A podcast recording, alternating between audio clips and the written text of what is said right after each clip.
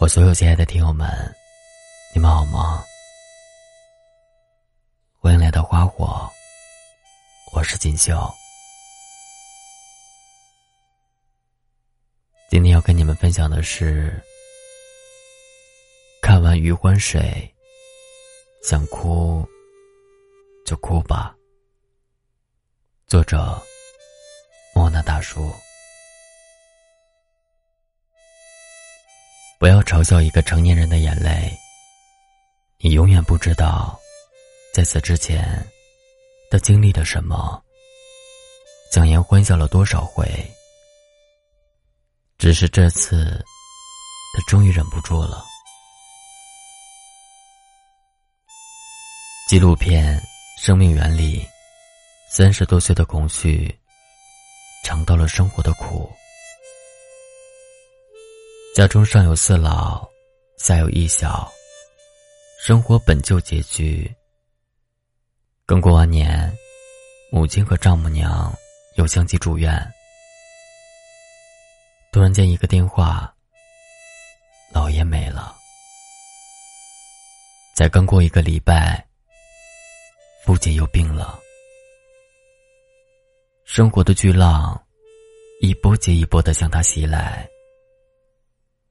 面对已经做过2次心血管手术的父亲，孔旭被告知，那是一场可能回来，也可能回不来的手术。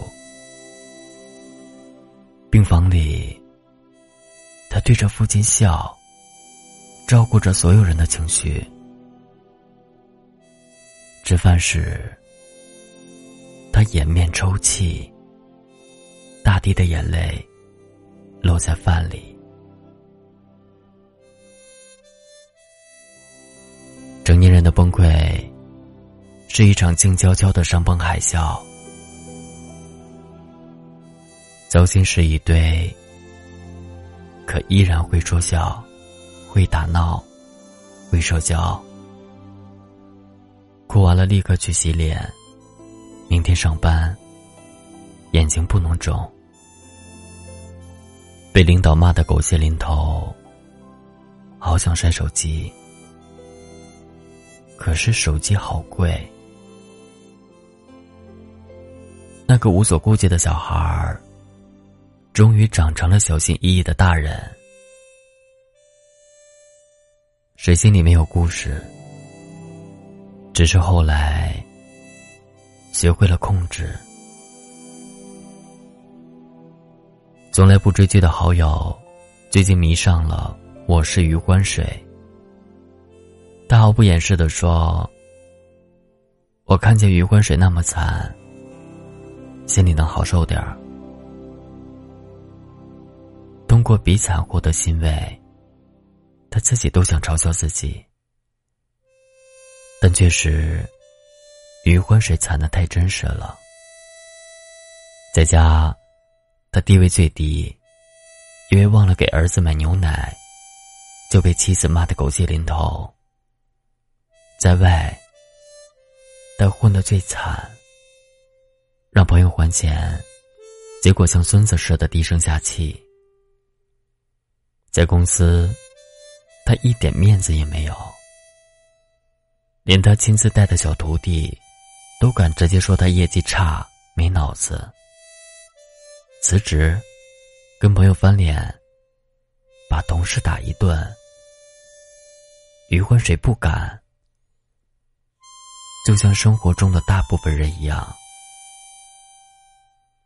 不敢。他忍气吞声，一言不发，陪着笑脸。懦弱的让人可气，可又不幸的让人心疼。如果生活允许，谁不想无忧无虑的过日子呢？还记得很久之前，网上有一个视频，地铁里一个西装革履的男人蹲在地上抹眼泪，但宁可让陌生人看笑话，也不敢回家崩溃。手机来了个电话，他深吸几口气接起来，小心翼翼地应答，脸上又挤出笑容。电视剧可以暂停，快进下一集，可人生不行，他就得煎熬，然后翻面继续。没有谁比谁容易，只有谁比谁经得起。过了25岁才发现，很多事无人可说，并不是因为找不到人，而是因为开不了口。大家都有各自的苦海，并不能分清谁更苦涩。年初武汉封城，很多打工者无事可做，也回不了家。一位来自徐州的大爷就靠着捡来的饭过了60岁的生日。他只说有一点孤独，想孙子，想家。然而当采访者问大爷，等解禁了，您最想做的事情是回家吗？大爷却毫不犹豫地说，现在最想做的是解禁干活。我们只是脚底有泥，就觉得生活不易，却不知道有些人半个身子都在泥潭里。有人问，既然活着这么痛苦，那为什么还要坚持？我想讲一种病症，叫先天性无痛症。患者无论怎么受伤流血都不会有任何感觉，乍听上去似乎十分令人羡慕，但实际上患者是非常危险的。身体一旦失去痛感，人会不知道自己处于危险之中，看不见的伤口会溃烂，会流血不止，危及生命。在疼痛中，人类才能生生不息。如果没有它，你不会感受收获的甘甜和幸福感。觉得生活很苦，一定是内心深处对生活仍有爱意。吉米曾写过这样一个片段，掉落深井，我大声呼喊，等待救援。天黑了，黯然低头，才发现水面满是闪烁的星光。愿你也能在最深的绝望里遇见最美丽的惊喜。这个世界上不存在一个人能够完全理解另一个人，但我相信很多经历和体验我们都有发言权。我没有天生的好运，可能你也是。我出身平凡，家境普通，可能你也是。我曾为了赚钱摆过地摊，可能你也是。我工作经常熬夜，没时间休息，可能你也是。我母亲身患重病，曾经急需用钱，可能你也是。那么我现在还没有倒下，可能你也是。相信吧，那些你执着过的事情，追过的梦想，经历过的苦难，熬过的时光，都会一点一点完整你的人生。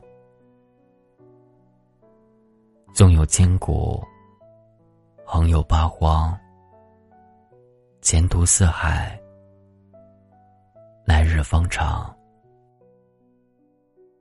于苦难之中守望，就会看到希望。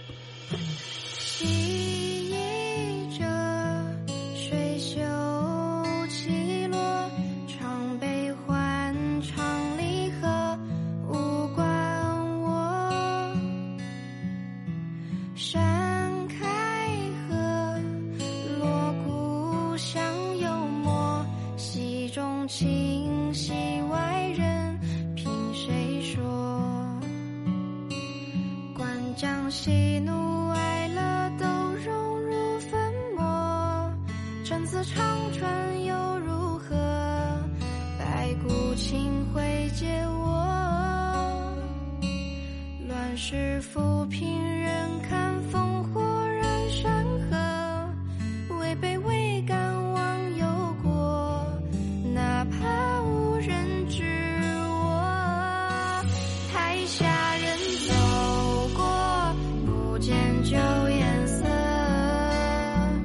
台上人唱着心碎离别歌，情字难落寞，他常须一雪来火，夕暮起，夕暮落，谁是